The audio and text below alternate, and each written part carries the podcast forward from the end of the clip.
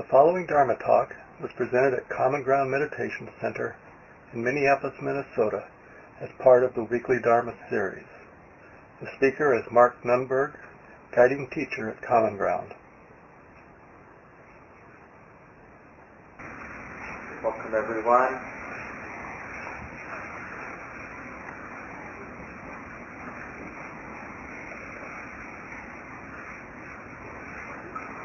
Some you know that we've been looking at Jack Kornfield's book for almost two years now, The Wise Heart. It's quite a nice book if you haven't looked at it. And we're now reviewing the last chapter, taking each chapter over these years to, just as a way to begin reflecting on our practice, this path of awakening. The way that, uh, that Jack Kornfield organizes the book is in each chapter he articulates one, sometimes two principles of Buddhist psychology, distilling some of the basic principles from the Buddhist teachings, and then Jack Kornfield's reflecting on those principles in light of Western psychology. So this last chapter is, as you might imagine, it's on the experience of awakening. And it's important, especially I think because people can get the wrong idea in Buddhist practice that, you know, the, the path is just about abandoning aversion, seeing aversion and abandoning it, seeing greed in the mind and abandoning it, seeing delusion in the mind and abandoning it. And it doesn't seem very juicy or exciting. It seems like a lot of work. And on the one hand, the practice, this path, is a lot of work. There are, you know, in most of our minds, a lot of habits, a lot of conditioned habits that are unskillful, that cause us and other people suffering. And we do have every incentive to recognize them and to do whatever we can not to be confused, not to be identified with our anger, with our greed, with our delusion, whatever it might be. But there's this whole other side of practice, just as important, just as relevant, which is about recognizing the beautiful qualities of mind and learning how to water those beautiful qualities, to set them in motion, to help them develop, to maintain them. One of the many lists in the Buddhist teachings is something called the four exertions, the four ways we make effort. So the Buddha says there are four ways to make effort. We need to learn how to abandon unwholesome states and prevent unwholesome states from arising. Those are two. And the other two, like I just said, we need to learn how to develop and maintain wholesome states. So that's one of the ways to think about awakening isn't so much about the cessation of everything that's unwholesome, which is how the Buddha often talked about the path. An awakened mind is a mind in which greed, anger, and delusion have ceased, no longer present. So I think it's fair to say there are people in this room, maybe all of us in this room, who have had moments, at least to a large degree, when the forces, the habits of greed and aversion and delusion had ceased. They just weren't active in our mind. Right? Can you imagine a moment like uh, you know, there's some moments when we're in awe. We see a beautiful sunset, for example. Not just an ordinarily beautiful sunset, but something that for us stands out. And the mind is in a state of awe.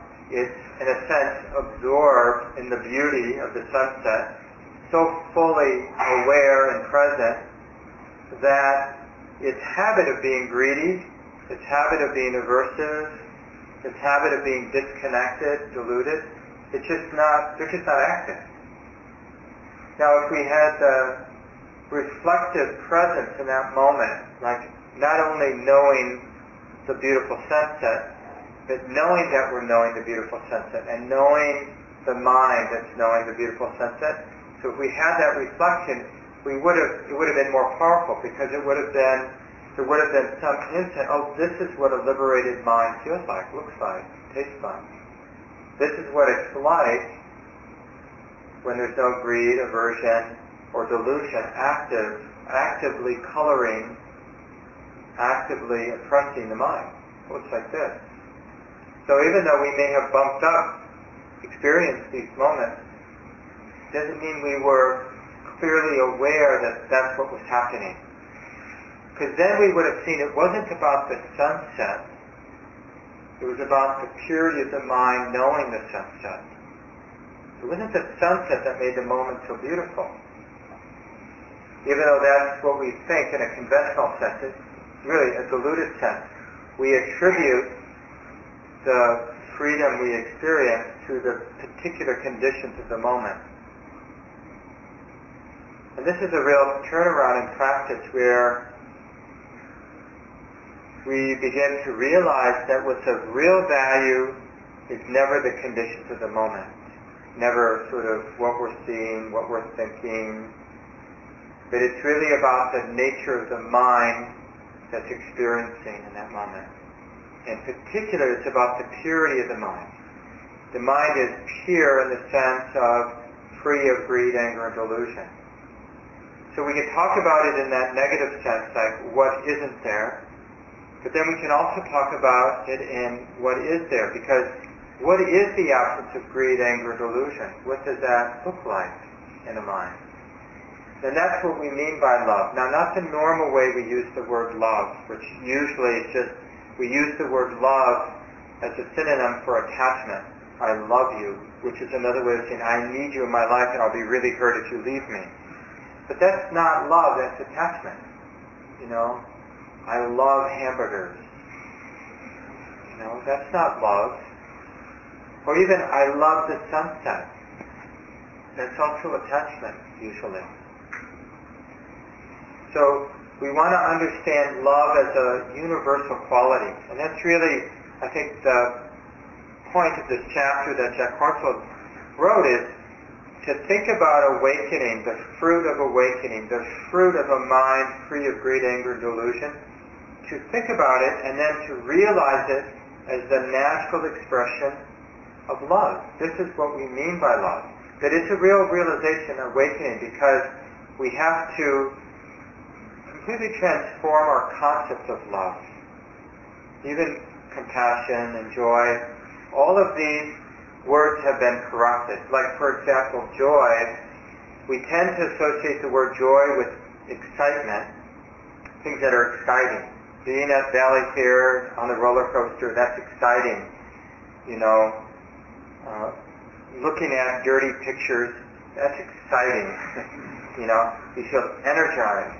Doing something dangerous is exciting. you know, having a fantasy of, of any kind, it's exciting. So greed is exciting. Wanting revenge is exciting. We get a lot of joy from these neurotic places in our lives, right? we tend to keep going back to them precisely for that reason. They give us joy. When we think about things we shouldn't be thinking about, or do things we shouldn't be doing, we get energized. I hope I don't get caught. But this is not joy. It's, it is a kind of energy, but it's a kind of energy that comes with a contraction in the mind. And we can notice that if we're not transfixed on the energy that we get from sort of greed, anger, and illusion, we'd notice the consequence, the tightness that comes when this is where we're going for our life energy. This is how we stay awake. I mean, just in a little way, I'll notice, you know, if I'm home, I'm kind of bored, you know, I'll, I'll go to a couple of websites that have properties for sale up on the North Shore or South Shore in the woods, you know, and I'll look at places. And for a while, until I get exhausted, you know, until the greed, the exhaustion of the greed overwhelms the excitement of possibility, you know, for a while I feel energized. The possibility, you know, it's like Mark who becomes the one who owns, who has, who is up there, who, you know, whatever that fantasy is about for me. And we feel enlivened. In the same way, it's like light, it reinforces this idea of being deadened by our ordinary life. So we need some medicine. We need something outside of the box, whatever it is, whatever our fantasy, you know, or the way our mind's conditioned, where it goes. You know, generally we all have at least a handful of ways we go to get juiced up. But if we're really honest and mindful, we'll see that those ways are toxic, either in a big way or at least in a subtle way. They're exhausting, they're oppressive. The mind being dependent on that for energy is oppressive. I mean, if anything that depends on something other than how it is right now is oppressive. Like not being able to find life energy here and now is oppressive. Always having to do something with my mind to feel enlivened is impre- uh, oppressive. So the whole idea about learning about love and compassion and joy is we're discovering something that's inherent. It's the whole point of this training. So this is the interesting thing about the way the Buddha laid out the path. Things like loving kindness, recognizing it, developing it, maintaining it, joy, recognizing it, developing it, maintaining it, compassion, recognizing its potential, developing it, maintaining it. It's both the mean and an expression of awakening. So it's like the path, but it's also the idea. It's like where we want to get to. We want to get to this place where the only emotions moving through our heart and body, the only things enlivening this life is love, compassion, joy, and equanimity. These emotions replace all the usual suspects, you know, envy, jealousy, anger, boredom, irritation, defensiveness, lust, greed, wanting, neediness, distraction, delusion, you know, all the different forces that dominate our conditioned habit mind are going to be replaced with these immeasurable, boundless sources of life energy. Where does loving kindness run out? Where does where's the end of compassion and joy and equanimity? we find, you know, when we are greedy and fantasizing about what we want or averse, uh, averse and fantasizing about what we'd like to do to the person that makes us mad, we'll find, I'm sure you have, that it's exhausting. That it really, in a way, eats up the heart, binds up the heart, and it isn't long before we feel really yucky. And generally, at some point, we drop it. I mean, thankfully. Have you ever worked up a head of steam around anger and then it just went on forever? No, it eventually ends because it's unsustainable. It's so toxic and heavy and oppressive that it burns out its own support. But we pick it up again, and I think the reason, like I said, the reason we keep going back to that place, even though it ended up burning itself out, it was so oppressive, the imprint it made in the mind is that we remember the sort of early stages of the anger or the greed, and we felt alive. You know how it is when we first remember somebody who really did something bad to us and we're just starting to get resentful again? Oh. You know, and it, because there's a very clear sense of self, you know, and that feels good in a neurotic sort of way. That, that sense of self feels like it has a purpose, it has meaning. I hate you, I want revenge, I want, you know, you to suffer in some way. Or I really want that. If only I had that, I'd be happy. So we need to learn about, see that, and then we need to learn and see this other possibility. But we have to cultivate it. That's why, like at the end of the sit tonight, we did that 10 minutes of more formal loving kindness practice. In a way, we're, we're scratching the surface, we're digging a little bit, we're making the effort to develop the authentic experience of loving kindness, a universal loving kindness. Now, it might start by just recognizing something really basic, like I care about this life. Or somebody might start by just bringing their cat to mind, you know, visualizing it sitting there on their couch on their bed, And just recognizing in their heart this very natural, uninhibited feeling, I care about you. And it's like we're tapping into something universal. Initially, we use the image of the cat, our niece, our auntie who was always there for us, some mentor. You know, we bring to mind somebody easy to love. And there, it's just a, a skillful means. It's a technique. We use that person, we remember that, we care about them.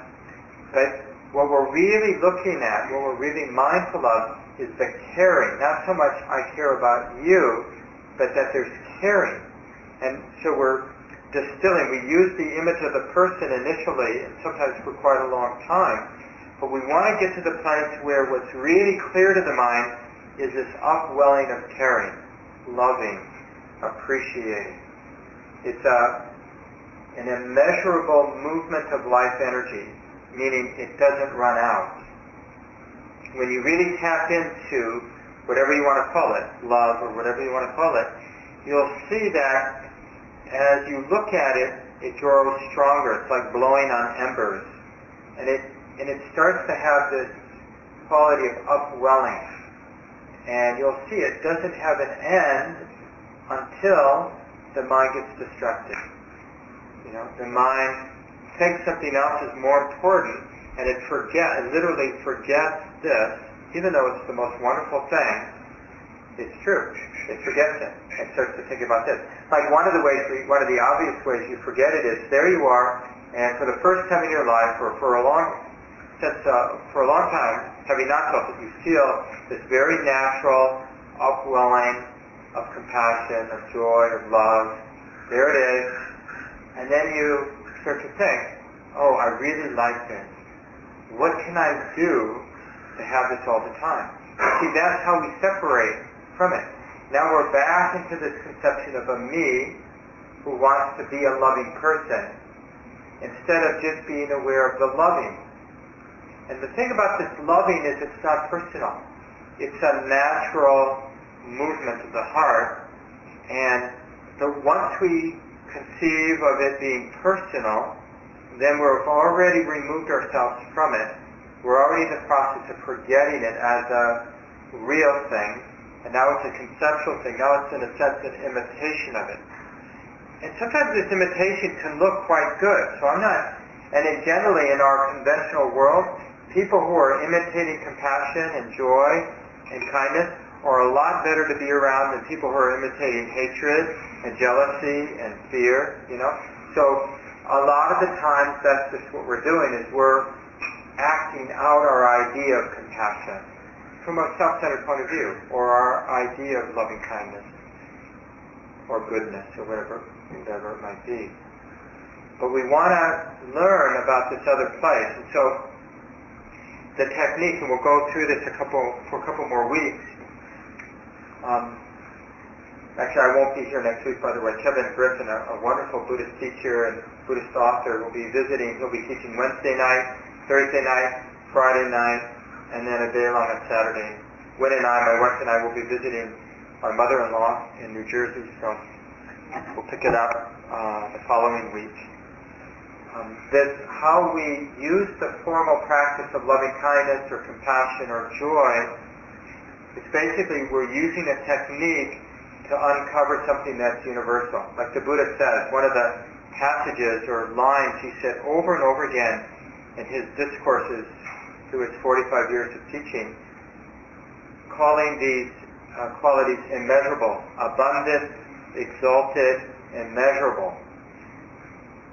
And so that's a, that's a discovery. We're discovering that kindness is abundant, exalted, and immeasurable. It has its own tendency to fill the space, to be able to meet any experience. Like if you really had a loving, compassionate, joyful heart, what situation couldn't you meet and respond to? And that's that image that's used in the Buddhist tradition that this quality of awakening, right? Because in this case, it's not different than wisdom. This description of loving kindness is just the more expressive side of wisdom. Wisdom is sort of the understanding side of awakening, and love or metta is the expressive side, expressive side of awakening. The way awakening looks when it interacts with, you know, our garbage can that's full and needs to be taken outside, or a person who's frustrated with us, or, you know, some really beautiful situation. It's that capacity the heart has to completely meet the situation and to respond appropriately. And can you imagine a situation where appreciative joy and loving kindness, you know, basic friendliness and compassion and equanimity wouldn't be enough to handle to be appropriate. Like what situation would you need more than those four emotions? So the basic technique is to see, um, like how can I, even if it's just a very faint seed-like version of loving kindness, how to recognize it right now in our experience. And then the way we blow on the embers, the way we develop it and then eventually maintain it is one, having the confidence that it's already here. And then however faint it is, however obscured it is, like to not be confused, to keep turning the attention to the authentic experience I care I care about you, I care about this life, but just this movement of the heart to include. Right? Normally it's like my mind, my heart is going out into the world so it can grasp what it wants, see what it doesn't want. But now we're just saying yes to everything. We're including everything. Somebody's really mean, yes. It doesn't mean that I'm going to let you be mean to me, but what I'm taking in, what I'm receiving, what I'm willing to be close to is, given how things are, you can't be other than how you are right now. I understand that. That I understand that your meanness, your lack of skill is arising because of causes and conditions, and I say yes to that because it's already this way now. You are already under the influence of all of these conditions making you act in this way. And if I completely say yes to this, then I might be able to respond to your negativity in an appropriate way. So in that moment, compassion and equanimity, loving kindness, joy, it always begins by being willing, being able to say yes. So we find that way that we can say yes. To the formal technique, we bring to mind the person who's easiest for us to say yes to. And sometimes that will be yourself. Then you bring yourself to mind and you say, this is this life right now. Yes, I care about. Or you bring to mind somebody easy to love. So you can just choose where you begin and you should be completely pragmatic. Like when you're doing it as a formal practice, just start where it's easy. It really doesn't matter where you start because remember, it's not about the object. So if you're bringing yourself to mind, it isn't about the love you have for yourself. It's about discovering that your heart cares. And you're just using yourself in order to recognize that the heart cares. Or you're using your niece, or you're using your cat, or you're using whatever. To remember that this heart has the capacity to say yes, to include. And then you're just looking at that capacity. That's the blowing on the embers, and you're strengthening it. So the phrases that we use in the formal practice, it's just a way of focusing the mind on that capacity of the heart to care, to include, you know, to say yes to life. It's really realizing or discovering the heart that isn't caught in aversion, isn't caught in greed, isn't caught in disconnection or delusion. Instead is awake and including and understanding and responding. And so the phrases, you know, and these are just the four traditional phrases for loving kindness. And of course, when you're doing more of a compassion practice, what you're connecting to is suffering, then you change it so that the, the phrases really help the heart connect to the suffering. Or if you're seeing a lot of beauty and joy, then your phrases change. So I'll just review the phrases, but remember there's a lot of room for creativity. in our sit tonight, I gave you the phrases for loving kindness. Generally, it starts with, may you be safe and protected, or if you just change the pronoun, if you're working with yourself, may I be safe and protected. You talk about the heart, may your heart, or may my, my heart be happy and peaceful in the body. May this body be healthy, or may your body be healthy and strong, free from pain. And then more about living our lives. May you take care of your life with ease and joy. And you're visualizing the person or yourself handling all the twists and turns with skill and ease and joy. And then again and again and again. Now, if who you bring to mind, yourself or someone else, is experiencing a lot of difficulty, or you're in a place where someone is suffering a lot, then you change the phrase. You know, it's like the way your heart is going to connect, it's going to start with, oh, I care about the suffering. I care about your pain. I care about your loss. I care about the confusion you have. Or just if you're talking about yourself, then just change the pronoun. I care about my pain. Care about my confusion, this confusion right here. So you name the pain, you name the difficulty or the suffering, and then you follow up with a beautiful wish. Because even though I can be close to your suffering, I also wish for your release. May you find ease with these difficult circumstances. May your heart be peaceful with things as they are. May you find freedom even in difficult times.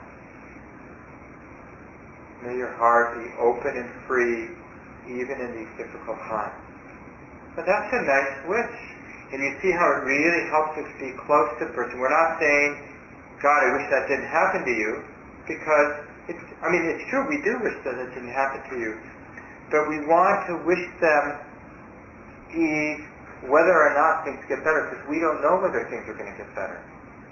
So even though we may, and you, it's really okay to say, may you be free from the suffering, we also want to say, may you be at ease regardless of what happens to you. May your heart be happy and free regardless of the twists and turns in your life. And then if you see, bump into somebody who has a lot of joy, or you're just feeling a lot of joy, then you just want to appreciate that joy. Your joy makes me happy. May it continue. May it increase. May it never end. Now, you don't know whether the joy is going to continue and increase and never end, but there's just this sense of, I appreciate your joy, and no matter how big it gets, it's just going to make me happy that you're having happiness. Even if we don't feel so good about how someone's happy, like they just bought a big SUV and we think big SUVs are wrong, but they're really happy, feeling safe and strong in their big car. For a moment, we can we don't need to focus on the environmental impact. We can just see that this person is happy and their happiness makes me happy. And it's true. In a relative sense, in a very simple sense, when somebody's happy, we can be happy. They don't have to be happy in the way that makes us happy. And we wish that their happiness continue and be free of any conditions. Like, that may your happiness continue and have nothing to do with whether you have an SUV or not, right? Because that's that's where we're going with that wish, that appreciation. So as you experiment formally and informally with loving kindness and just feeling empowered, the important first step is to have at least some faith or confidence that this heart, this mind, right here, as it already is, no matter what kind of funk you're in today or grumpy mood you're in today, that this heart has the capacity for unlimited joy, happiness, and love and compassion. And if you don't think so, ask yourself very clearly, what actually is in the way?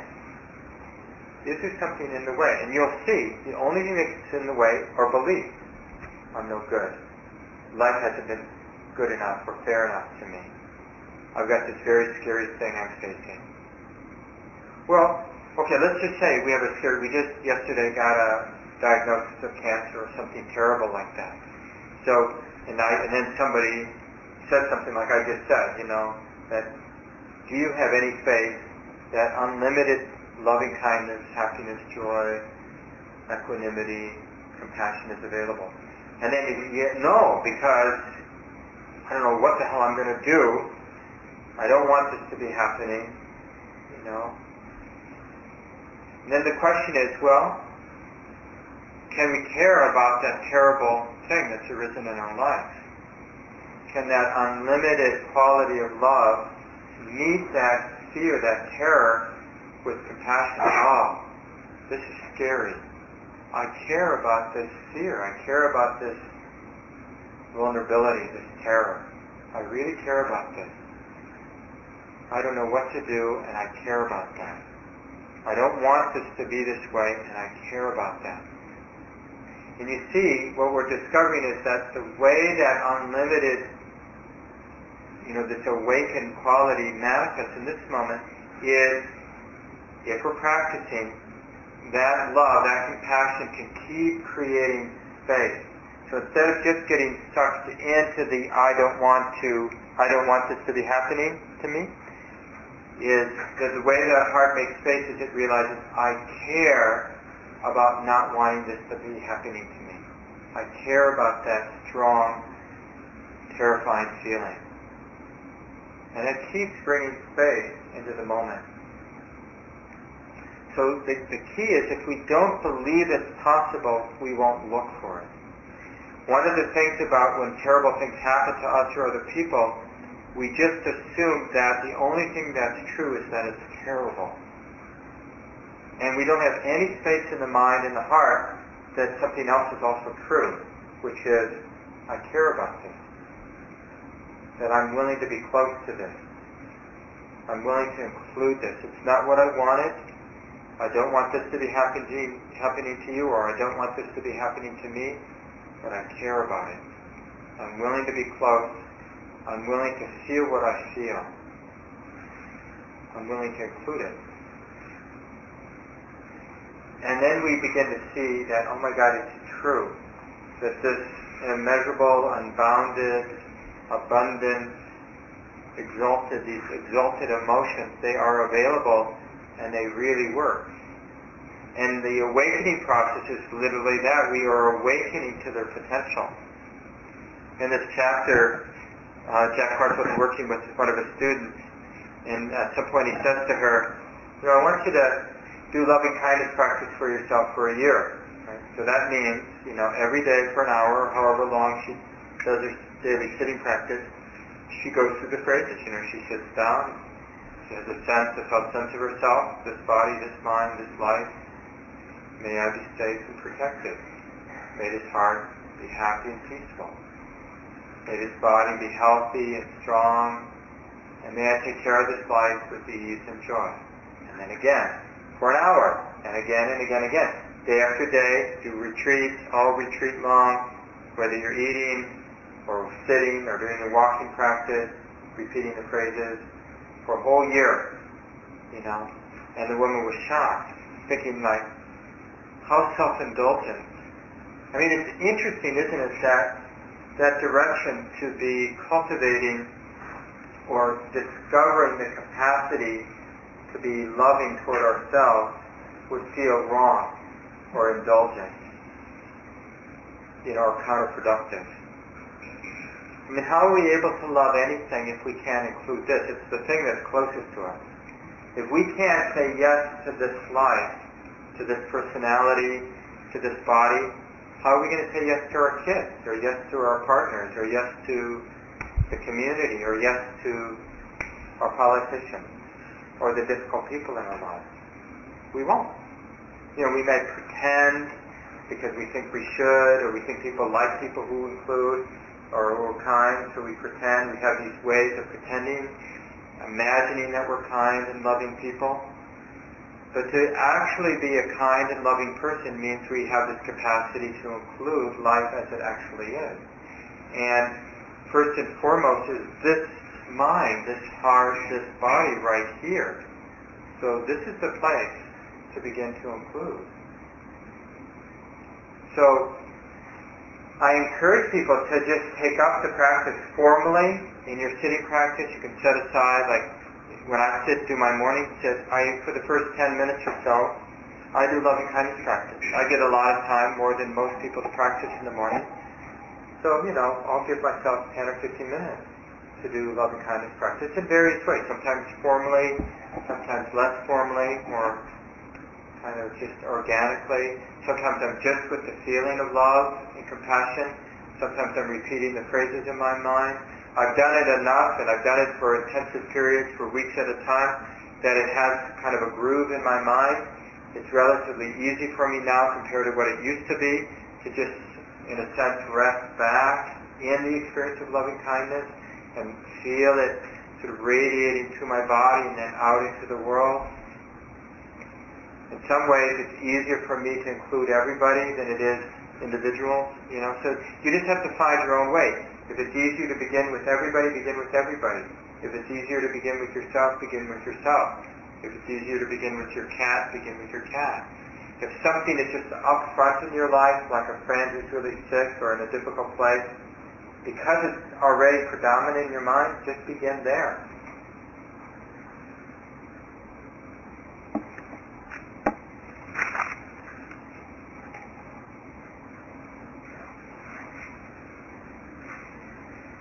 Maybe I'll leave it here. We'll pick it up for at least a couple more weeks. If you have 15 minutes, it'd be really nice to hear from people about your own experience, formally, informally, with love, with compassion and joy, what seems to get in the way, what seems to be able to set it loose for you, and of course any questions that you have about the talk tonight. What comes to mind? Please say your name. Christina, I, I feel like so many times greed and motivation get confused Yeah. And same with anger. We use anger, right, to motivate us. You know, a lot of activists get active because they're mad at you know, the bad people in the world who are doing the wrong things. So they focus their energy on those who are doing the wrong things, and it motivates them to get involved and to do things. And then, like I mentioned earlier, in a more general way, it's the motivation of greed and anger and distraction that move us through life most of the time. And then, as we hear about this practice, exactly as you said, Christina, doubt arises like, if I let go of greed and aversion, why would I get up in the morning? What's going to make me make that phone call or do this or do that? And you're right, we need an enlivening force in our lives. And we've gotten into this rut, this rut not, it's shared by the whole culture. So as, together as a species, probably, mostly, we're in this very big rut where we rely on greed and aversion as our motivating life force. And then so our civilization vibrates with greed and aversion. This is one of the reasons, by the way, going into the wilderness, uh, where we're far away from this cultural force of greed and aversion, it's easier to, under, to develop understanding because even though animals, in a sense, have greed and aversion, their greed and aversion isn't conceptual. So it, for us, it's like evolves uh, with a story of self who wants, a self who's afraid of. So we have to find another enlivening, motivating force, and it has to be love. It has to be a force that doesn't involve a self-drama. And that's what love is. Love is specifically, I mean, by definition, in a Buddhist sense, love or compassion or joy is a motivating, motivating force. It's an enlivening force or life force that arises without a self-centered drama. When the, the self-centered dramas are abandoned, we're not flat, lying there like uh, slugs on the floor, which is what we kind of imagine will happen. We're actually more alive, more responsive, in a sense, even more who we already are, like as a personality. The personality where greed and aversion and delusion has been teased out is a really dynamic force. But now the motivation, the sort of life force, is love and compassion and joy and equanimity. So, but it, it, it's an act of faith initially to learn to start abandoning this motivation and discovering and blowing on the embers and developing these motivations over here. Yeah, thanks, Christina. Yeah, say your name. Bill. Bill. So in, instead of being angry and hating injustice, for we turn that around to loving justice and work towards justice from the heart of love, Yeah, yeah, yeah, yeah. opposed to I mean, isn't that true? Can't we be inspired? Like, can't we bring to mind? I mean, this happens to me all the time. I didn't used to cry, but now I cry quite often, and uh, or tear up at least. And often it's when I see people treating each other with respect, being kind, being generous, being just, and it's so inspiring. It's so enlivening. Now, what happens? What would happen if we spent you know, when we come together at Common Ground or when you come together with your friends, before you talk about what's wrong, what would it be like if we brought to mind all the beautiful little moments we saw where human beings treated each other with respect, were patient, were kind, were just? We'd feel so enlivened, so happy to be alive, so happy to add on to what's already good, to sort of join that stream. Yeah, thanks, Bill It's a totally different kind of energy too. Yeah, yeah, yeah. Because it's an energy that's not constructed. And that's what I, I said at the beginning of the talk. The motivation of greed and aversion is a constructed energy that relies on, relies on us constructing the sense of self who wants something, who wants to get away from something. That's a fragile construction. It takes a lot of work to maintain that. It's exhausting. But this other kind of seeing what's beautiful and seeing what moves the heart in this uh, universal way, it doesn't run out of steam. Mm-hmm. You know, the body may get tired, but you know, this is like, this is a characteristic of a saint. They've got a lot of energy to do good, right? And uh, when we're saintly, we have a lot more energy. And when we're really bad, caught in greed and aversion, we're, you know, exhausted and we generally get sick. Yeah, I think so. Other thoughts come to mind? Yeah, Julian There's such an emphasis in the tradition on seeing things as they are. And with it, it feels like, you know, I'm constructing something or bringing something up. And, know, I could do a lot of metta and go through the day even doing it, but I might be causing harm and they somewhat be oblivious to actually what's going on, or the authenticity of those feelings. That's the shadow. And, uh, I think it's absolutely true, and I think we have to be careful. We have to be careful that we really understand what this practice is about. It's not a, an overlay. We're not like putting on rose-colored glasses and pretending that everything's great and pretending that I love everybody. The, the, it's really important that people understand that the point, that the instruction is when you use a phrase or when you're bringing somebody to mind, it's not about that person. You're, you're actually practicing mindfulness, but here, like in terms of the words that Julian used, we're practicing being authentic, real.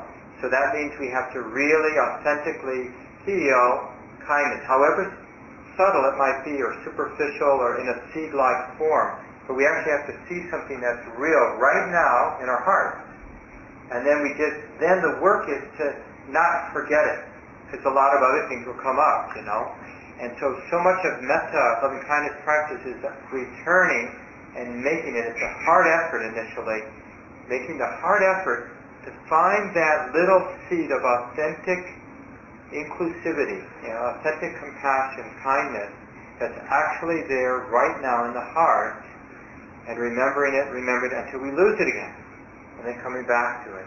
So when you're using the phrases, when you're using the image of a person or image of yourself, remember it's all of those things, all of that activity, meditation activity, it's all in the service of opening to something that's real, that's an actual arising, the actual arising of kindness or compassion, joy, right now in the mind heart. Otherwise, we're gonna, what's going to happen is what Julian says, which is we can whip up really nice states of mind, but they are a construction. It's a relatively beautiful construction. And I mentioned this earlier. Some people have relatively horrific constructions that they live with. Nobody loves me.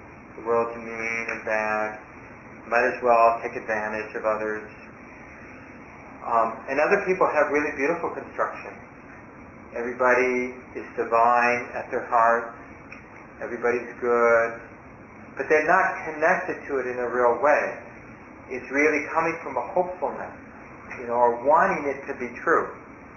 So it's really a kind of desire. And that's fragile. It takes a lot of psychic energy to maintain it because there's a lot of meanness in the world and we can't let that in because it challenges this belief we have that it's all good. The metta practice isn't saying it's all good. What it's saying is that this heart can include everything. Absolutely everything. And when we notice that and then learn to live out of that place, the heart that can say yes to everything, we feel quite enlivened and we become more skillful in life, more appropriate in life. Thanks for bringing that up, Julian. Other thoughts come to mind? Yeah, Gabriel.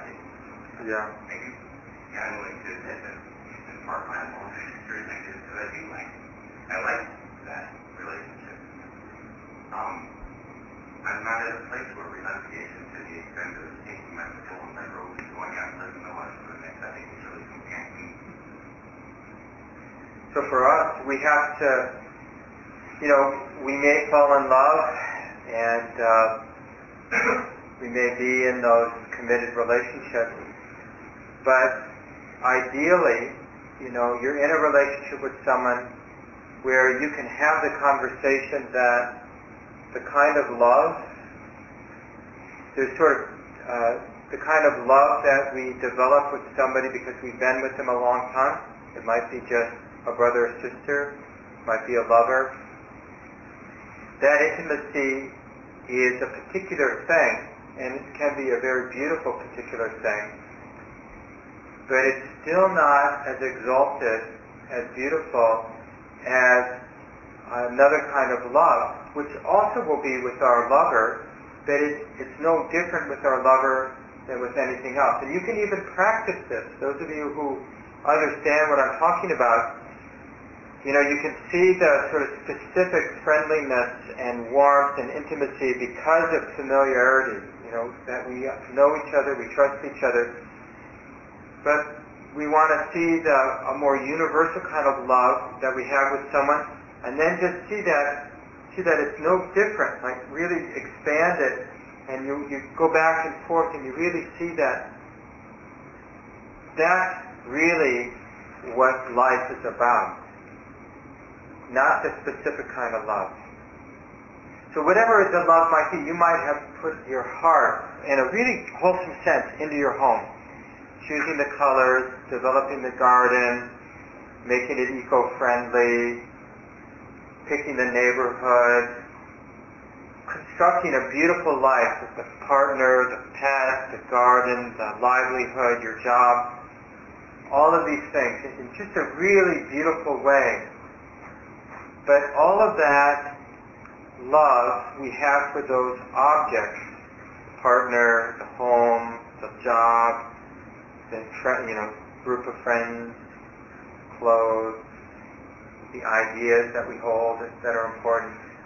All of that ultimately is not important. How could it be important? There's just no way to make that stuff last. It's all coming and going.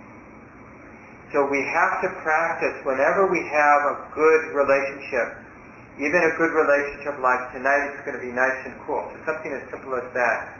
And we'll walk outside in a few minutes and you'll feel that first flavor of fall, still August. It's such a nice feeling, you know. And, uh, but you want to make that transition from this object is making me happy this particular night, summer evening is making me happy, to happiness that's unconditioned, love that's unconditioned, intimacy that's unconditioned.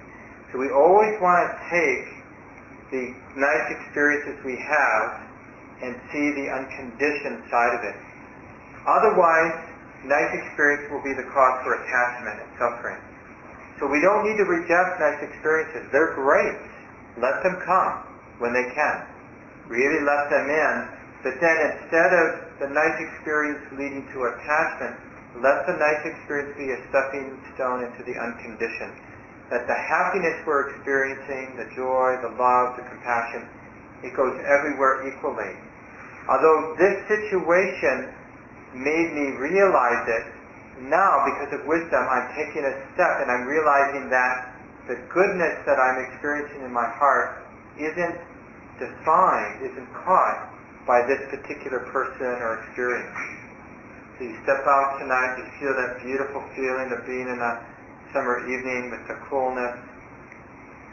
And then instead of the mind fixing on the coolness, this is why I feel good, we look at the goodness and we see that the goodness in our heart, the freedom in the mind and heart right now, it isn't dependent on the coolness of the air or the niceness of the summer evening. But that's a realization. We have to see that. That the goodness isn't, and it, we have to overcome a very strong belief that our happiness and unhappiness is because of conditions. And see that that's not true. That's just a strong belief that we impose on the world. Our happiness is not dependent on conditions.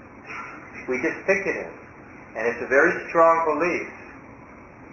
Right? Our media, for example, is telling us all the time that if we have this, we'll be happy. If this happens, you'll be unhappy. People who have cancer should be unhappy. People who are healthy basically are forgetful. You know, we don't actually, unfortunately, we're not even happy when we're healthy. We just take it as status quo, you know. And then when we're unhealthy, then we're unhappy. But we should notice, you know, the health and the lack of health, and we should see that happiness isn't defined by being healthy or unhealthy, being in relationship or not in relationship, being old or young. I think we have to leave it here. Just take a few seconds and let go of the word. Maybe we can even practice for a few seconds just resting back in the natural tenderness the natural inclusivity of the heart.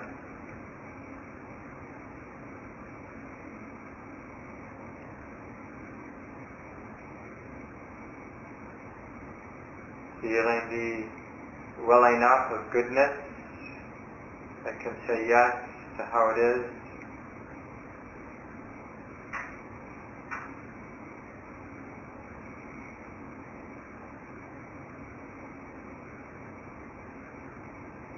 Aspiring for love and compassion and joy and equanimity to be the motivating, enlivening forces in our lives. May we be causes for peace and happiness in our hearts and in the. Thank you for listening. To learn how you can support the teachers and Dharma Seed, please visit dharmaseed.org. www.org/donate.